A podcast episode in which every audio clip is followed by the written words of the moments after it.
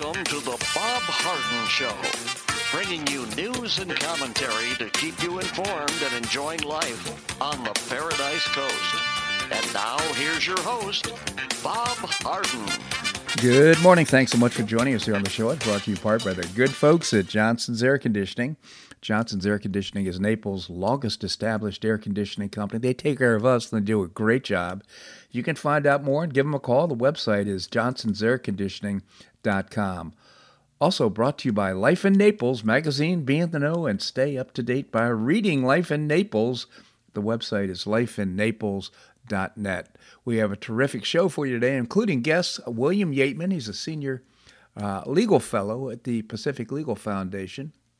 We'll be talking about things that are happening on Capitol Hill during the lame duck session. We'll visit with Jack Tymann. He's a local author. He's been on the show several years ago. He's written a new book called Adam in Taoland. Look forward to speak to him about uh, his book, new book coming out. Michelle Corson is the head of a not for profit right now, and it's getting some attention. It's called On the Road Lending, and we'll visit with Larry Bell, endowed professor at the University of Houston and author of many books. His latest, Architectures Beyond Boxes and Boundaries. It is December the 16th, and on this day in 1773 in Boston Harbor, a group of Massachusetts colonists disguised as Mohawk Indians boarded three British tea ships and dumped 342 chests of tea into the harbor. The midnight raid, popularly known as the uh, Boston Tea Party, was in protest of the British Parliament's Tea Act of 1773 a bill designed to save the faltering East India Company by greatly lowering its tea tax and granting it a virtual monopoly on the American tea trade. The low tax allowed the East India Company to undercut even tea smuggled into America by Dutch traders, and many colonists viewed the act as another example of taxation without representation. When three uh, tea ships, the Dartmouth, the Eleanor, and the Beaver, arrived in Boston Harbor, the colonists demanded that tea be returned to England. After Massachusetts Governor Thomas Hutchinson refused, Patriot leader Samuel Adams organized the Tea Party with about 60 members of the Sons of Liberty, his underground resistance group. The uh, British tea co- uh, dumped, uh, dumped into the Boston Harbor that night on December 16th was valued at about $18,000. British Parliament, outraged by the blatant destruction of British property, enacted the Coercive Acts, also known as the Intolerable Acts, in 1774. The Coercive Acts closed Boston to merchant shipping, established formal British military rule in Massachusetts, made British officials immune to criminal prosecution in America, it required colonists to quarter British troops. Unbelievable. The uh, colonists subsequently called for the First Continental Congress to consider a united American resistance to the British. Boston Tea Party on this day, 1773. Governor Ron DeSantis and Florida House Speaker Paul Renner said Florida will pass constitutional carry legislation. DeSantis was asked about a press, at a press conference if his administration would be able to pass constitutional carry. The governor responded said, I'll let Paul Renner answer that question. I'm ready. Are you going to do it? He asked. Yes, Renner said. DeSantis said that in May he did not know when lawmakers would consider constitutional carry legislation, but promised his signature on the constitutional carry legislation before no longer serving as governor. Constitutional carry, also known as permitless carry, would allow Floridians who follow gun laws to conceal a handgun without obtaining a concealed weapon permit. There are 25 other states with constitutional carry or permitless carry laws on the books. Some Florida Republican lawmakers have attempted without success to pass the, the legislation. Now they have supermajorities in both houses of uh, the state legislature, so I don't think this will be a big problem going forward. Uh, it would be great to have uh, uh, permitless carry here in Florida. The Senate on Thursday passed the National Defense Authorization Act, which repeals the Biden administration's military vaccine mandate the Senate passed uh, H.R. 7776, the NDAA for the fiscal year 2023. 83 to 11, the bill featured strong bipartisan support for the bill. The NDAA, or the, the uh, National Defense Authorization Act, repeals Biden's military vaccine mandate. While many Senate Republicans cheered the repeal of the mandate, GOP senators such as Rick Scott said he would continue to fight to give back pay to those who were wrongfully discharged. Florida is the home of uh, 21 military bases and three unified commands, and proud of the important strategic role that we play here in America's national defense. As a member of the State Armed Services Committee, he said he fought hard this year to make sure that the Sunshine State, America's national security initiatives, our military, veterans, and their families get, got big wins in the NAA, NDAA. Since coming to the Senate four years ago, uh, he said, I've consistently advocated for major investments in our defense capabilities and to support Florida's military bases and our military families. The NDAA then passed the Senate today is a huge improvement over Biden's woefully inadequate defense budget proposal and a great win for Florida, America's national security, and our military community. But there's still work to do, and I'm glad the NDAA rescinds the Pentagon's COVID 19 vaccine mandate. I'll continue to fight so that every service member who was wrongfully discharged has the opportunity to be reinstated with back pay. I certainly appreciate his commitment uh, Senator Scott doing a great job in Washington, D.C. The NDAA passed this week, and meaning that the bill will go soon go to President Joe Biden for his signature, uh, which I'm surely I'm sure he will sign. Well, major news networks have ignored one of the most imp- explosive stories on social media censorship, corruption, and uh, possible election interference. The news outlets spent just 14 minutes, get that, 14 minutes between them are among them, co- covering Elon Musk's ongoing release of Twitter files, which laid bare the ex- extreme partisan political alignment of woke company executives. The Twitter files release uh, show former Twitter executives were regularly meeting with U.S. intelligence officials while suppressing and, in some cases, removing content at their behest. Just unbelievable Meanwhile, the likes of CNN, NBC, ABC, and CBS have ignored the story totally. 14 minutes spent on covering the story. No wonder people are misinformed of what's happening. So there's collusion not only with big tech, but also with the media. Former President Donald Trump unveiled a five point plan to tackle censorship Thursday night, vowing to protect lawful speech from being labeled as disinformation. Newsmax uh, provided the coverage on the strategy rollout. Among the key pledges listed by Trump if he wins in 2024, president, the presidential election, are the signing of the executive order barring government collusion with big tech and investigating the Biden administration's dealings with social media platforms.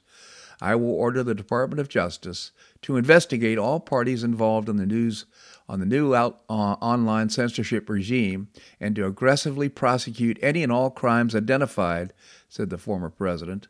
Trump also stated he would bar federal money from labeling speech as disinformation and fire any federal bureaucrat who participated in it, urging House Republicans to immediately send preservation letters ensuring le- evidence is not destroyed.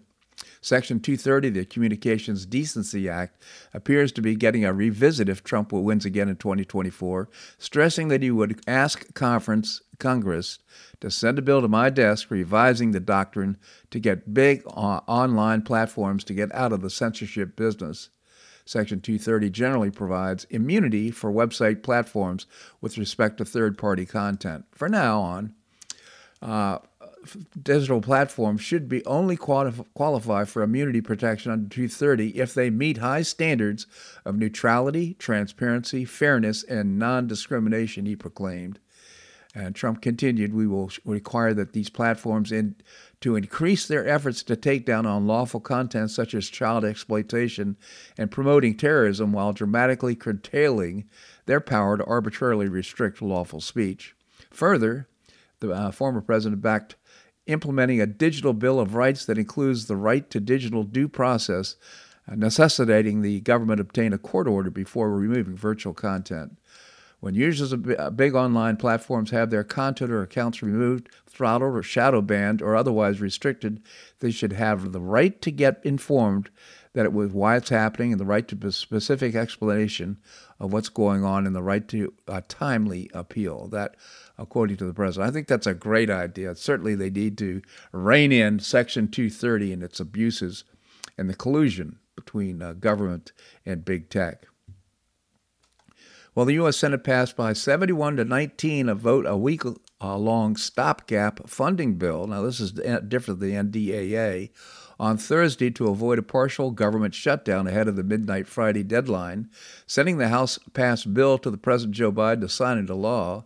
Next up is a sweeping measure expected to tally around $1.7 trillion that will keep federal agencies operating through fiscal year t- September 30th, 2023. This is about taking a very simple, exceedingly responsible step to ensure we finish the year without hiccups and with minimal drama. A one week CR will give us more time so we can keep working. That, according to Senator Leader Chuck Schumer. Uh, con- congressional negotiators announced earlier this week a framework for the full year omnibus package, but did not provide details on the amount they had agreed on uh, and the program to be included. However, it is expected to include uh, aid for Ukraine's fight against Russian forces and to reform the way Congress certifies U.S. presidential elections. Richard uh, Shelby, a senator, the top Republican on the chamber's Appropriations Committee, said the total amount of funding was being divided among 12 appropriations subcommittees, it will take four to five days for staffers to fill in details for all the items he estimated. Congress now has a December the 23rd deadline to either pass this omnibus bill being written by the Senate staffers or approve yet another temporary funding bill, which would leave a contentious debate over budget priorities hang over the new Congress convening in January 3rd. By then, Republicans will have taken control of the House of Representatives from Democrats, who will retain control of the Senate. And while top Senate Republicans signed on to the omnibus funding uh, framework, House Republicans have rejected it, wanting negotiations delayed until after they assumed the House majority so they would have more leverage to cut non defense spending.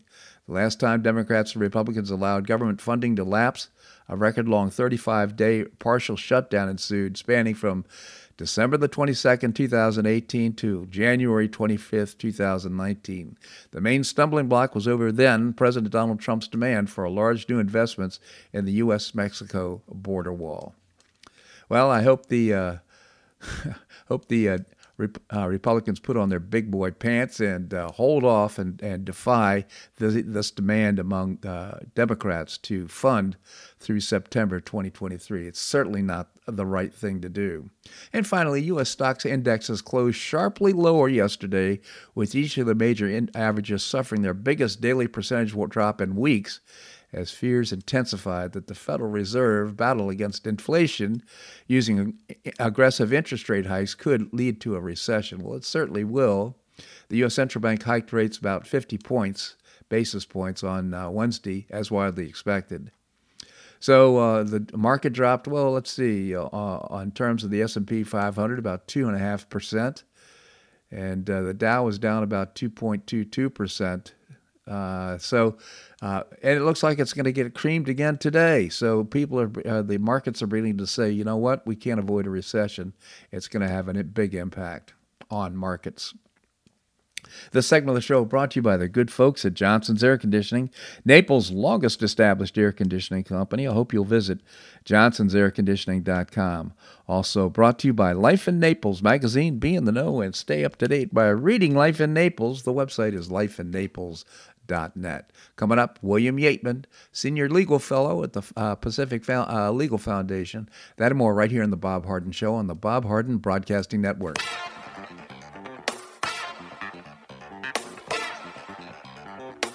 Stay tuned for more of the Bob Harden Show here on the Bob Harden Broadcasting Network.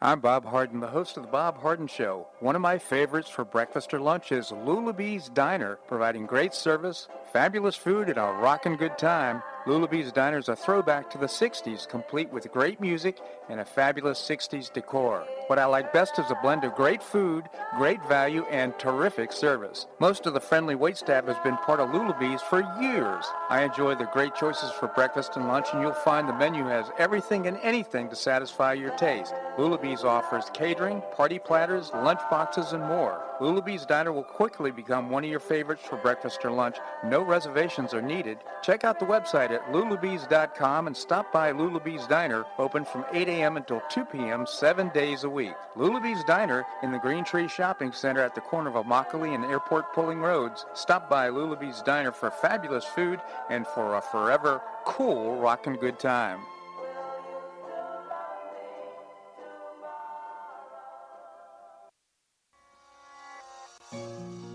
Collier County Sheriff Kevin Rambosk says the number one reason the elderly become victims is isolation. The Collier Senior Center goes a long way in keeping seniors connected with the community and with each other. The Collier Senior Center, located at 4898 Coronado Parkway in Golden Gate, provides comprehensive information regarding services and resources that affect the quality of life of older adults and their caregivers in Collier County, empowering them to maintain independent and meaningful lives. Here's Esther Lully, Director of Collier Senior Center. Everyone, every senior is welcome. There's diversity there. It's vibrant. It's a caring atmosphere. So there's a reason we offer the services and programs that we do. We want to help enrich the lives of senior members and provide support to their caregivers. Want to find out more? Visit collierseniorcenter.org. That's collierseniorcenter.org. Or call the Collier Senior Center at 239 252 4541. That's 252 4541.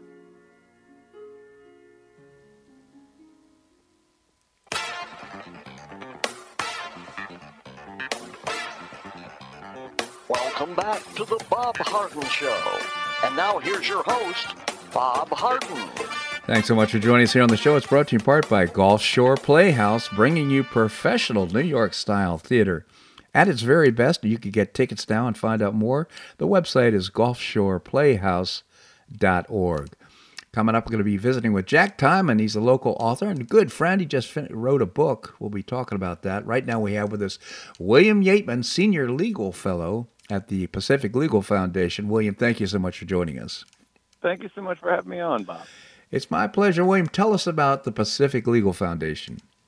You bet. Uh, we're a legal nonprofit, and we defend Americans from government overreach and abuse. That's in court, huh? Oh, heck yeah. We're a litigation nonprofit. Fantastic. So, William, lots going on on Capitol Hill. Looks like uh, there's a little contentious uh, discussions on Capitol Hill about spending deals. Any comments and thoughts? Indeed. Uh, so, as we've noted on prior Fridays, uh, the government would shut down at midnight tonight unless Congress acted to pass a spending bill. Um, yesterday, they sent to Biden's desk a uh, stopgap measure. Uh, they basically punted for a week, um, moved the deadline to next Friday at, uh, at midnight. And uh, at the same time, in, the Senate, there was, they announced a bipartisan deal um, on non-mandatory spending. So uh, 1.65 trillion.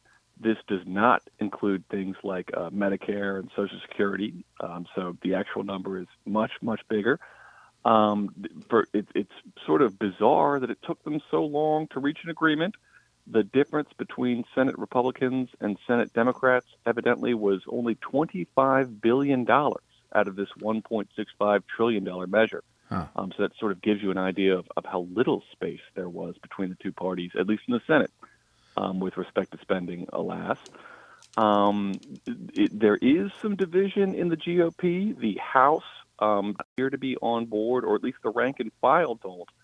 Uh, Speaker or, or uh, House leader, GOP leader Kevin McCarthy, he ostensibly opposes what the Senate, uh, the agreement that the senators have reached but uh, evidently, uh, it is being widely reported on Capitol Hill that secretly he very much supports that deal because he doesn't want to have to deal with it in the 118th Congress, despite the fact that he would have much more power, or the GOP would, because they're in the majority of the House.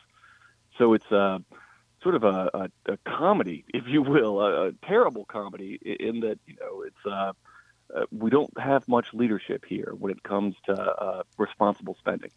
Well, of course, part of this is because McCarthy's trying to speak out of both sides of his mouth. He wants very much to uh, have the support of the conservatives in the party. Uh, in the meantime, uh, he wants to go along to get along, as you just pointed out. So uh, this actually could undermine his own leadership position. Well, yeah, I very much agree. And the fact that it seems to be an open secret on Capitol Hill, I mean, it is widely reported that behind the scenes, despite all these comments to the contrary, I mean, all this week he has been impugning the Senate effort and the bipartisan deal. um, that secretly he supports it. Um, you know, because again, he doesn't want to deal with it, and he, he's only uh, uh, ostensibly opposing it in order, as you mentioned, to placate the Freedom Caucus.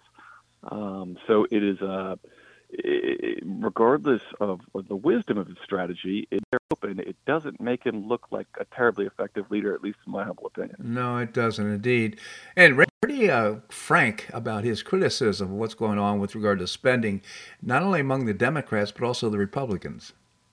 Well, it, indeed, look, it, uh, we have noted this on a number of Fridays. There's no discipline within the party. Um, the the debt limit. I think we we marked that solemn occasion, you know, almost uh, eight months ago when it exceeded thirty trillion dollars. Um, who knows how much deficit spending is in this omnibus bill that they reached in the 1.65 trillion dollar measure that doesn't include um, Social Security and Medicare it, it hasn't been scored yet by the Congressional Budget Office. I mean, we have no idea how much deficit spending it entails. So it, it, I uh, I very much uh, empathize and, and uh, am amenable to what Rand Paul has been saying on the Senate floor. Um, somebody's got to put on their big boy pants, and uh, you know it, the, numbers just keep on getting more and more eye popping. Yeah. So, I mean, I think this is one of the reasons why the MAGA Republicans are so staunch to, and uh, trying to make do something that the Congress hasn't been willing to do for years, and that's to stand up and do something about spending in Washington D.C. My hope is they'll prevail. My concern is with McCarthy's leadership, I don't think they will, unfortunately. Well, he, he's got, you know, well, I'll say this. The efforts I think that you're alluding to. Um, so, why has McCarthy been doing this double talk with respect to the omnibus measure? It's because in, to become the Speaker of the House in the next Congress, the 118th Congress, he has to win a majority in the whole House, mm-hmm. know, all 435 representatives. Um, that is to say, you know, the Democrats vote too.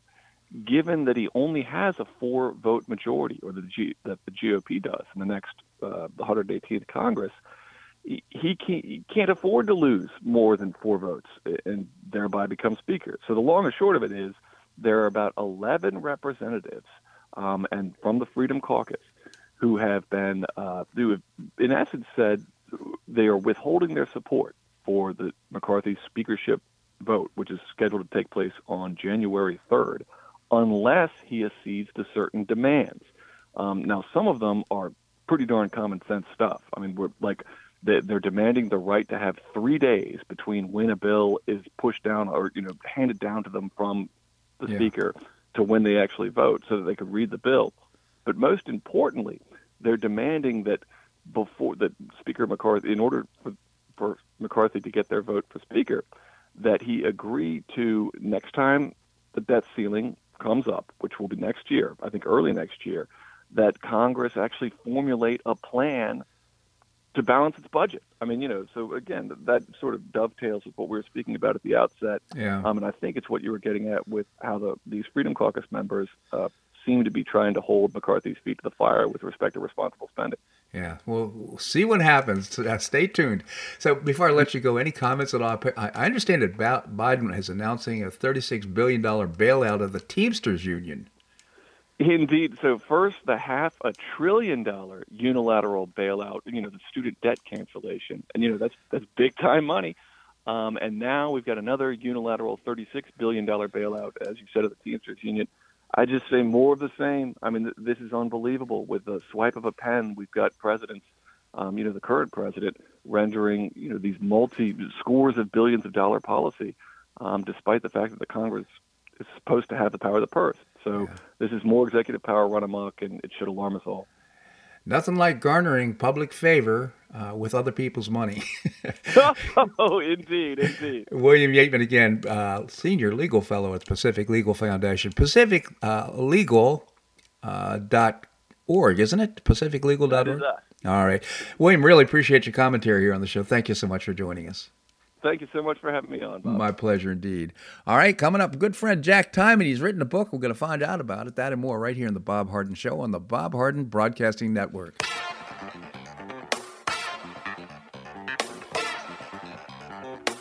Stay tuned for more of the Bob Harden Show here on the Bob Harden Broadcasting Network.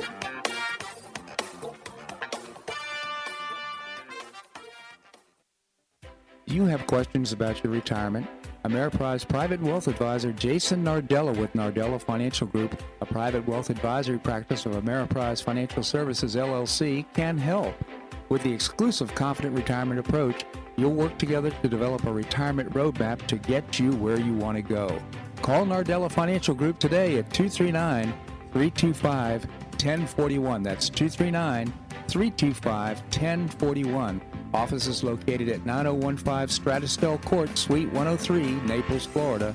The Confident Retirement Approach is not a guarantee of future financial results. Investment advisory products and services are made available through Ameriprise Financial Services, LLC, a registered investment advisor.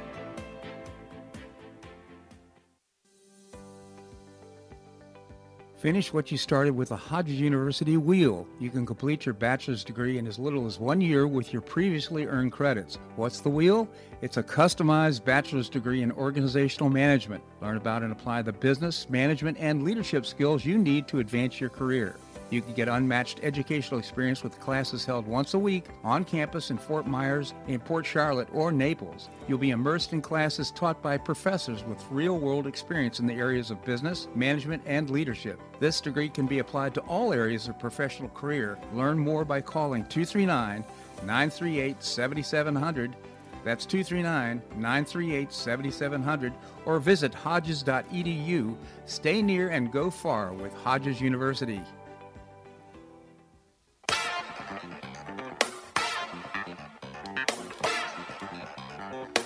Welcome back to the Bob Harden Show. And now here's your host, Bob Harden. Thanks so much for joining us here on the show. It's brought to you in part by the Foundation for Government Accountability, creating policies and programs, among other things, to get able bodied folks off of welfare and back to work. It's a moral imperative. And you can find out more by visiting the website, thefga.org. Coming up, we're going to visit with Michelle Corson. She's the uh, leader of On the Road Lending. Very interesting story. Right now, we have with us Jack Tymann. For years, he was a, a guest on this, regular guest on the show. Now he's written a new book. It's called Adam in Taoland. Uh, Jack, thank you so much for joining us here on the show. Oh, it's great to be back with you. Thank you so much, Jack. So tell us about this book, oh, Adam in Taoland. Uh, what's the inspiration for writing the book? Well, it, has been on and off the the back back burner for three decades. Um, I started I started as a way of um, maybe sharing my life story with my children, and then later on my grandchildren. But I, I just never could get sitting down to write the book. But it it, it was my way of of maybe creating something for legacy, share, to share the lessons learned on what's been an incredibly blessed uh, life journey I've had. So yeah, I mean, uh, for our listeners' benefit, uh, you are served as the president of Westinghouse International, if I'm not mistaken. This goes back years, my memory, so correct me if I'm wrong. Also, spent some time uh, in uh, Iran, actually during the th- overthrow of the Shah. So you do have a very interesting story to tell, and uh, are you're. However, it looks to me like you're not telling it directly. You've kind of created a story around getting the message out. Exactly. It's uh, it might be, in a sense, my memoirs masquerading as a fantasy fiction, uh, and I did that quite intentionally uh, because I, I, I really hope and pray. I'm not sure. I have no expectation this is really going to happen, but I hope and pray for a, a really broader audience. And and um, yes, my life story is not is not typical. Um, if you remember back uh, when I, when I was president CEO of Westinghouse International, I I traveled and did business in 75 countries, and in the process met just countless interesting people, heads of state, uh, and and of course I've, I've learned a lot from my own family members and friends like you, mentors, uh, my church community, and and more recently by by I, I, again countless angels that have entered my life as I enter this this stage. I'm right now a caregiver to my wife Lucille, so that's another aspect. And as you know, I've been in politics. Absolutely. So, uh, it, but it's a story, isn't it? It's a uh, work of fiction. It's a story. It's a story loosely based. Uh, well, the, the various snippets or scenes are based on scenes as I remember them. Uh, but to write a novel and make it interesting, you have to build. Um, you have to build in suspense and conflict and some some sort of entertainment, which uh, I've done through use of fantasy. And the conflict, quite frankly, I create conflict because I've had a, a, fairly easy life, which can be boring if you tell in the story. So I've had to create conflict, even even with my the Adam, my wife in the story. Um, had to create you know tensions with at, at, work and so forth, some of which never existed. But so I, yeah, I, I wove a story that I could then embed in that story uh, what I consider very important uh, life lessons. That's a very interesting concept because many of us want to leave a legacy and tell our stories to our kids, and I've I've certainly looked at these. Uh, at these uh, some of these books, and uh, quite frankly, you're I think the, the whole notion of building your these themes into a book makes a lot of sense. It makes it a lot more exciting, and it broadens the audience as well. Yeah, I, I think Bob, if you write memoirs, unless you're very, very famous and someone cares, maybe maybe your name is Abraham Lincoln or something like that. yeah. um, I think the record for selling books like that is about 120. That's if you have a very large family. Yeah, it's so true. Did you have somebody in mind, a specific person or audience that you're writing to? Yeah, I, I got involved with Writer's Digest about three years ago when I finally decided to get into this in earnest. And uh, and among the things I learned is that you, when you sat down at that computer and you and you go inside that computer into the pages of your book, you should be writing to one person. Uh. Um, I never thought of that before, but it, it helps if you if you have a person in mind that you're writing to. Now, I wanted first and foremost to write to my family because I, I still I still want it to be my memoirs, and I hope someday my great grandchildren will pick it up and say, "Hey, I wonder what he was like, and or what why he wrote a book and so forth."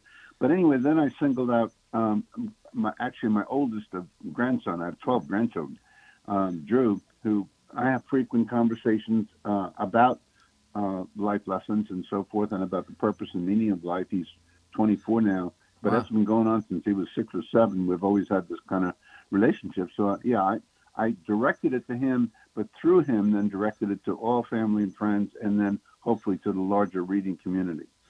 Jack, that's so interesting. So, I mean, I, I, back in the day, this is, uh, I'm going to say a decade ago, you were doing a lot of writing. You were writing a lot of columns. So you're well recognized in the community, doing a lot of public speaking.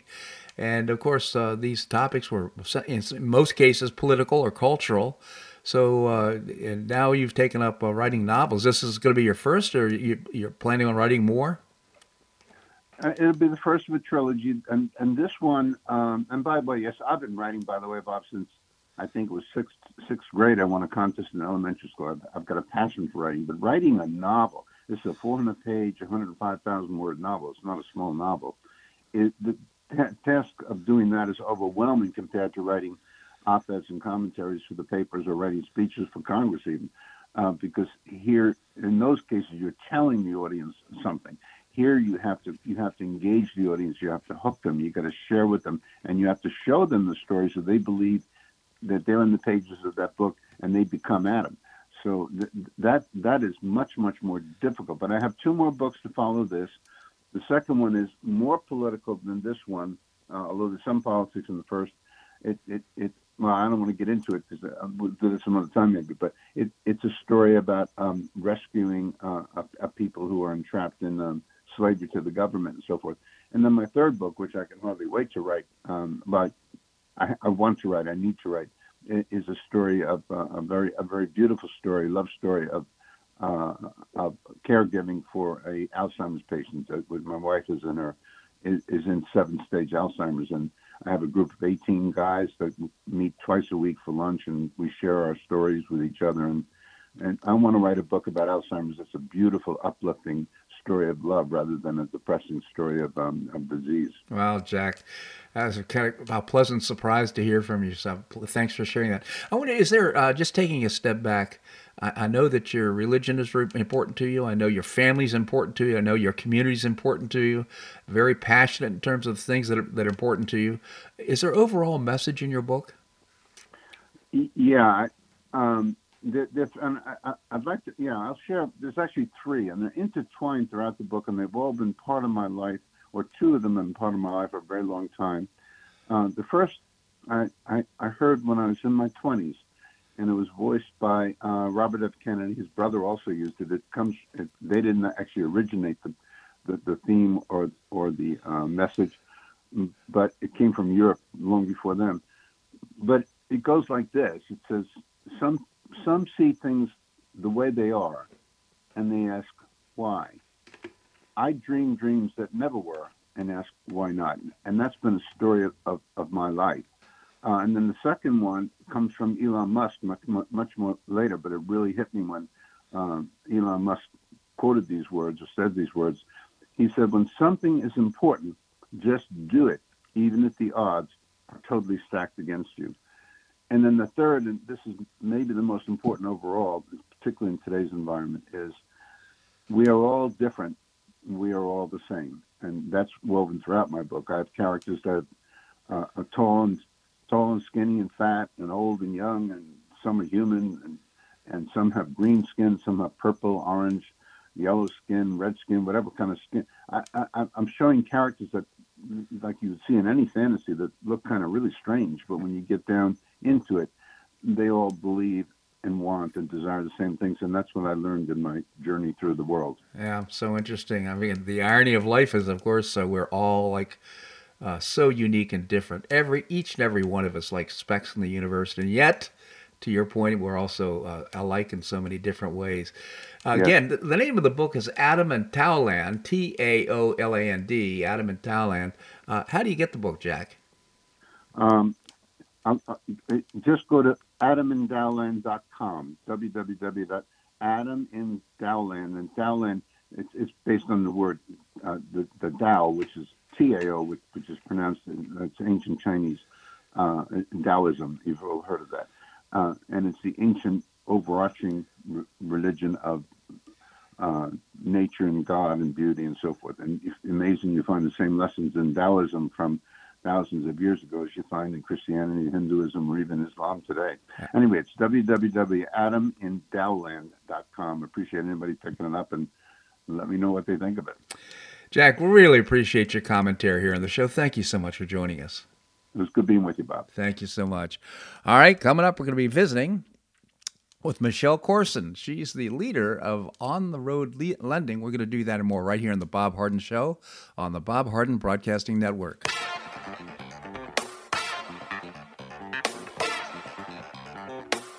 Stay tuned for more of The Bob Harden Show here on the Bob Harden Broadcasting Network.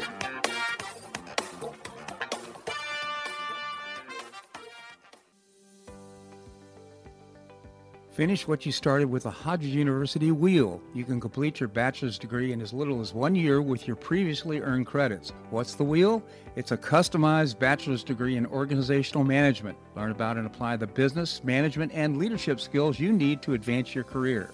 You can get unmatched educational experience with classes held once a week on campus in Fort Myers, in Port Charlotte, or Naples. You'll be immersed in classes taught by professors with real world experience in the areas of business, management, and leadership. This degree can be applied to all areas of professional career. Learn more by calling 239 938 7700. That's 239 938 7700 or visit hodges.edu. Stay near and go far with Hodges University.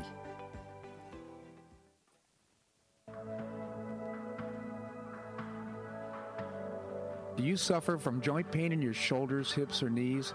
I was suffering from debilitating pain in my knees. On a referral, I saw Dr. George Markovich with the Institute for Orthopedic Surgery and Sports Medicine. He successfully treated my symptoms and pain for several months. Finally, having exhausted all alternatives for pain management, Dr. Markovich and I agreed that surgery was my best alternative. Dr. Markovich replaced both of my knees in 2006, and I now have full range of motion in both knees, and I have no pain.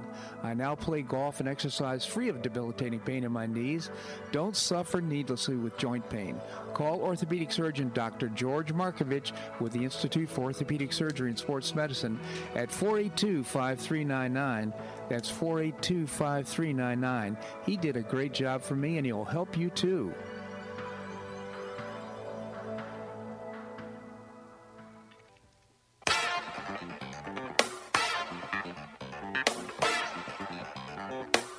Welcome back to the Bob Harden Show. And now here's your host, Bob Harden. Thanks so much for joining us here on the show. It's brought to you in part by Choice Social. Choice Social is a new, refreshing social networking platform, and you can find out more and download the app by visiting the website choicesocial.us. Coming up, going to visit with Professor Larry Bell, endowed professor at the University of Houston. Right now, we have with us Michelle Corson. She is the CEO of On the Road Lending. Michelle, thank you so much for joining us. Yes, I'm happy to be here, Bob. Thank you, Michelle. So, this is such an interesting concept. I've been looking forward to this uh, conversation. Tell us about on the road lending. We got started about 10 years ago when we realized that people needed transportation and lower income people with poor credit didn't really have very many options except going to the guy on the corner that we in Texas refer to as the tote the note lot guy, yep. uh, who's selling bad cars with bad loans, and we wanted to provide an alternative to that. And we are making car loans on very reliable, fuel efficient, newer vehicles at a reduced interest rate. So, as would uh, do people have to be uh, in financial need, or how, how do you how does the whole program work? Well, we can help anybody, but obviously those that have good credit and financial resources can generally have more options available to them, don't really need us. Uh, so we started out working primarily with nonprofit referrals, a lot of women coming out of domestic violence, but uh, we work with people who find us um, through all kinds of channels now that on the internet uh, or through loan aggregators and they're generally people that have um, poor credit or no credit um, or thin credit. We've helped people that were formerly incarcerated that have come out of prison and um, they've been incarcerated so long that they their credit just dropped to zero and they very, very quickly can get their credit score back up um, as a function of making on time car payments. Man, this sounds like such an important niche here for, for helping people uh, because you're right, they get trapped in this whole notion of going down to the corner car lot and buying a piece of junk and it breaks down in 90 days and they're out the money and the transportation as well. So, uh, right. so somebody wants to get a car. They they know about you. They're going to go to a now. Can they get a, a new car, or what are the limitations here? Generally, we are helping people to get into a car that's two to three years old. Mm-hmm. Uh, we like to see people get into a car that has already taken some of the depreciation hit, uh, so that they're not dealing with that, but also new enough that it can be under um, a warranty. We think that's really critically important because, as you know, you know, 45% of Americans can't put their hands on the on $400 in the event of an emergency. So. Right.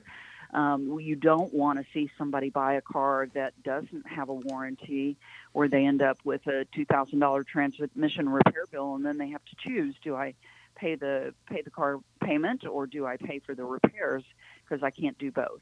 Uh, so if we can get somebody into a car that's two or three years old, it has a warranty, it's reliable and not going to break down generally, um, and it's also better for the environment. And I am a centrist when it comes to this whole notion of ESG, and I think we can be riding a middle road here uh, rather than such an extreme point of view that uh, internal combustion engines and gas are bad and electric vehicles are good. There is a middle road, which is getting people into a car that is uh, more recently built. Mm, the cars today are much more fuel efficient, yeah. much less emitting than cars 15 years ago. All right, internal combustion engines. Yeah. So Michelle, the, the, question, of course, is how do you manage risk here? Because uh, somebody coming out of prison, for example, out of domestic violence, how do you know they're going to make the payments? Yeah, it's a really good question, a fair one. Uh, so we use character-based lending instead of credit scores. We we pull credit because we want to establish a baseline, but we actually take the time to talk to people before we make them a loan, which I know is such a novel concept, but we've gotten into this place in our society where it's such an instant gratification. We don't have conversations anymore. Mm-hmm. We have fast pitches. Um, we're looking at things kind of in the old fashioned way where your lender used to know you, your banker, and uh, we take time to actually have a conversation. And we understand why someone is in the situation that they're in. And we're really trying to evaluate based on those conversations whether someone's on an upward trajectory or downward one. Yeah. And if they're really trying to improve their life and their circumstances, then we're willing to take a chance on them. Sounds like well. So, what's your track record? How are you doing with regard to uh, getting getting people to make uh, make their payments? Is a how's it all working Um, out? Remarkable. So for our credit strata, which is deep subprime borrowers, average credit score is less than 525. Um, we have less than a three percent default rate. Wow. and the subprime tri- typical subprime lender is about 35%. So it's very remarkable. I understand you, you've helped about six thousand folks to uh, to get through this kind of barrier and put it back on their. So there's a lot of benefits to this, by the way. It's just, you know, we ha- we lost two cars in Hurricane Ian, and I woke up the next morning and I realized, you know, if I get someplace, it's because I walk. if, Yes. If it weren't for friends and were- weren't for the support of the community, I mean, I, I got back on my feet pretty quickly. But it's, uh, you know, it's pretty devastating. Uh, yes, and I'm so sorry about Hurricane Ian. That was an awful thing. Um, I'm based in Dallas, Texas, and a few years ago, uh, Houston got hit with Hurricane Harvey, and they lost a million cars Yeah. in that storm. And you're right. I mean, if you you've already been impacted in a very dramatic way, and if you lose your car, you're cut off from work. You're cut off from getting to uh, getting your kids back on track. You're getting help. Um, maybe you're having to live in temporary shelter. And how do you do that when you don't have transportation?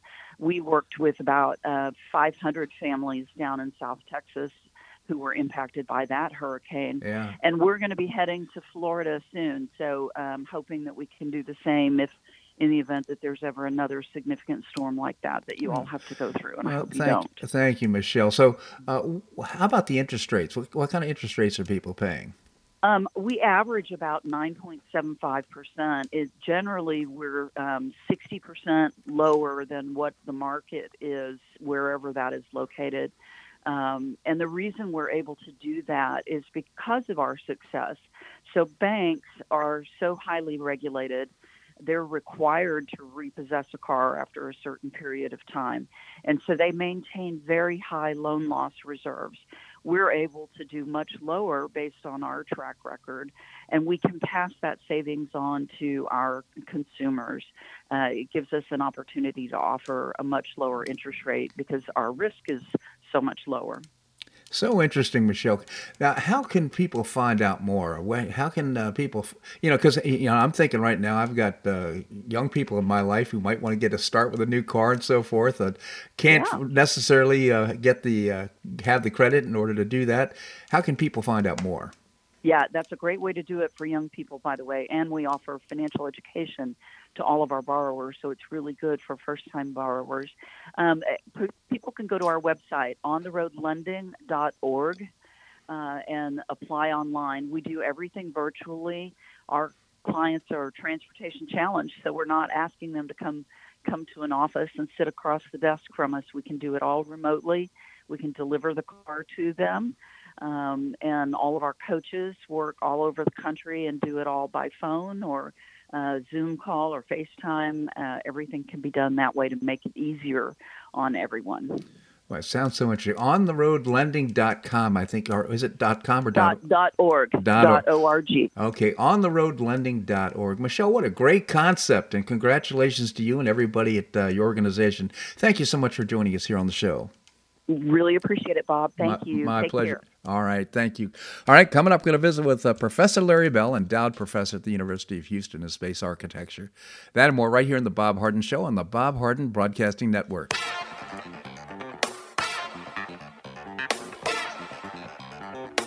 Stay tuned for more of the Bob Harden Show here on the Bob Harden Broadcasting Network.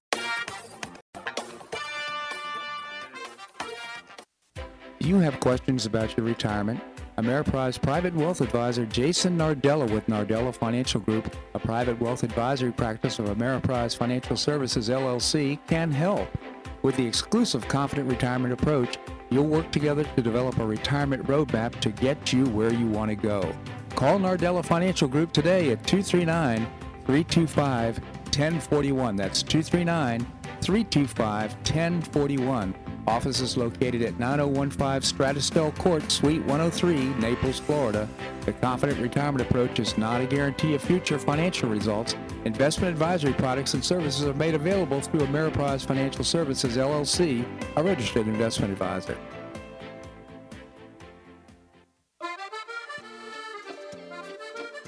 Blue Provence Restaurant is a favorite dining destination for many Neapolitans, including Linda and myself. Blue Provence, located in a historic building in the heart of Old Naples at Crayton Cove, offers a mix of French bistro cooking with bold, fresh Floridian flavors. Experience award-winning cuisine at Blue Provence and enjoy one of Florida's most extensive, eclectic, and fun wine cellars. Dining your choice of the popular Eat-In Bar, the intimate Courtyard Garden, or the beautiful Provencal Caribbean Dining Room. Enjoy a wonderful and memorable evening in a casual and relaxed atmosphere that includes a taste of Provencal hospitality. Blue Provence is open seven days a week all year round. Visit BlueProvenceNaples.com for reservations, everyday specials, and coming events. That's BlueProvenceNaples.com or call 261 8239. That's 261 8239. Blue Provence French Restaurant in the heart of Old Naples.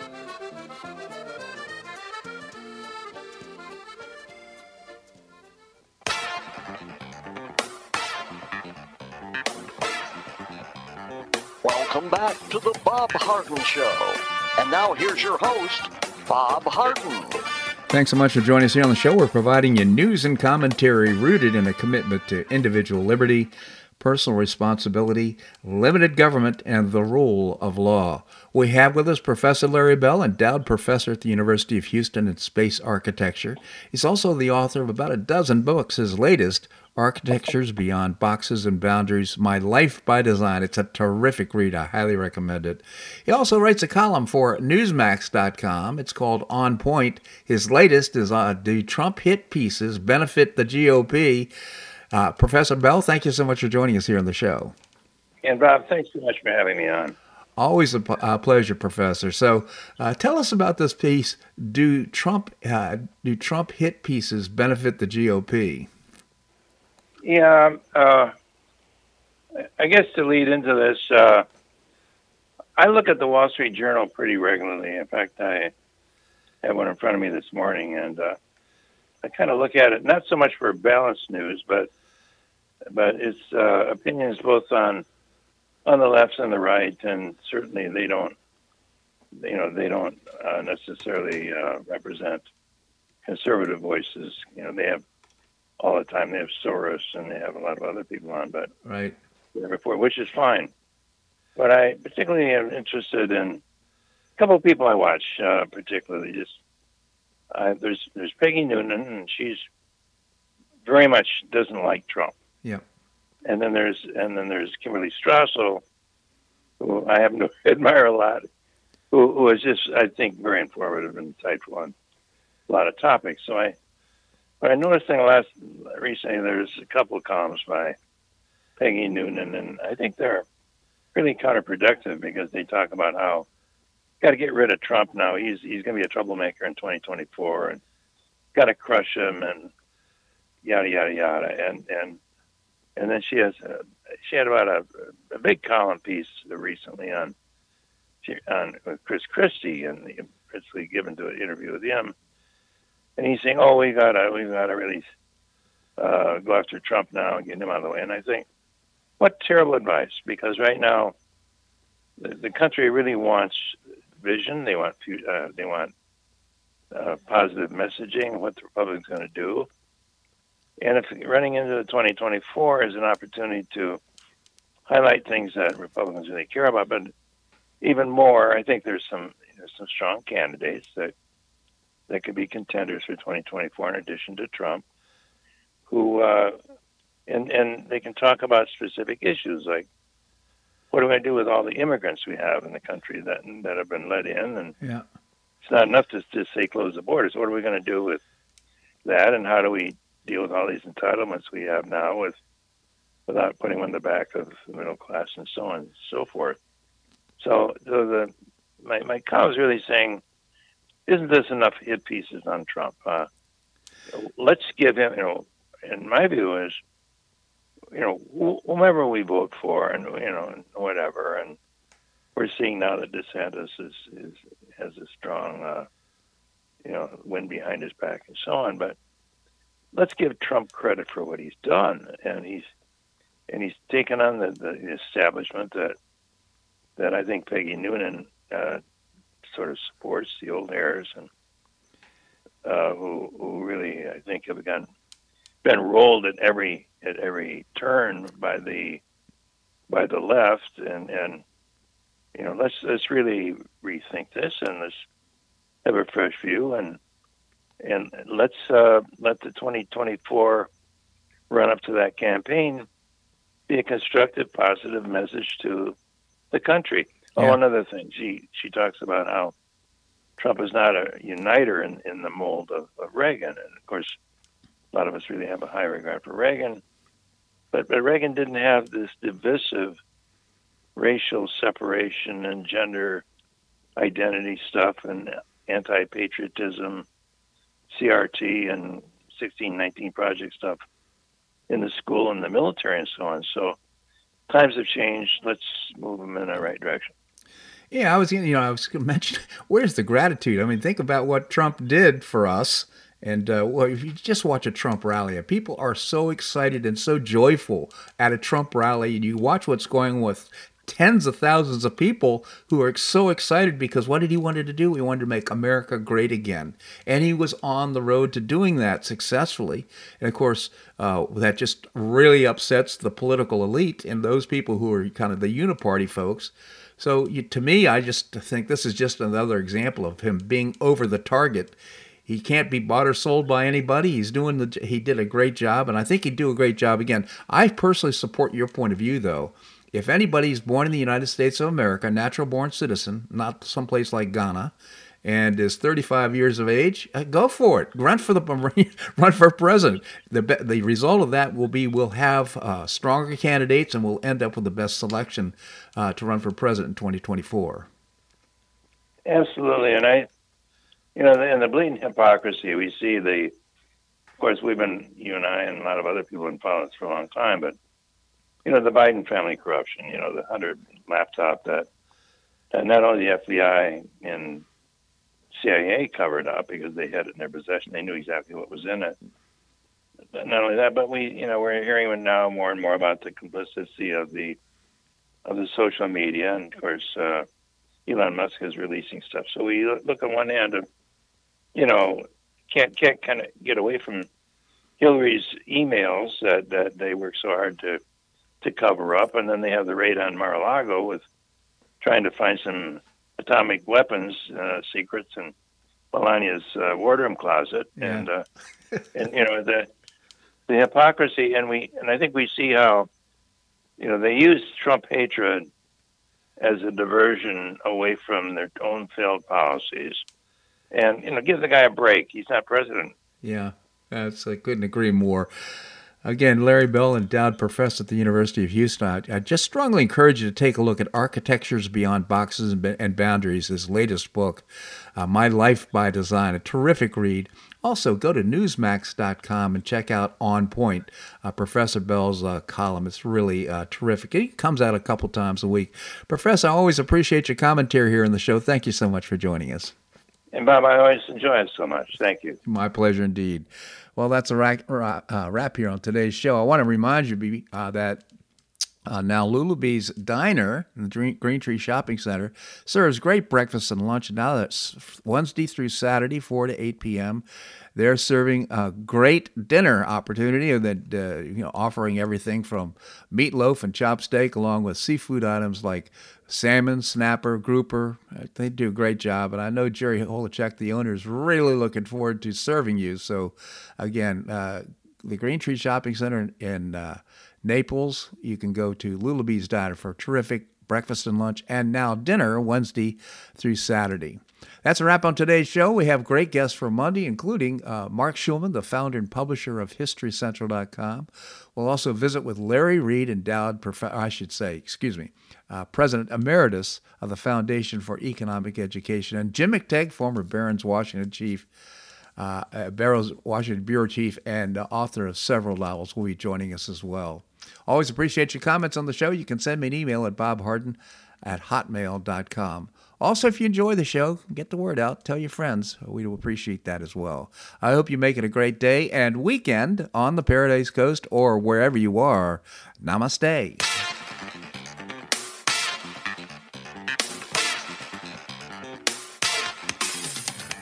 Thanks so much for listening to The Bob Harden Show on the Bob Harden Broadcasting Network.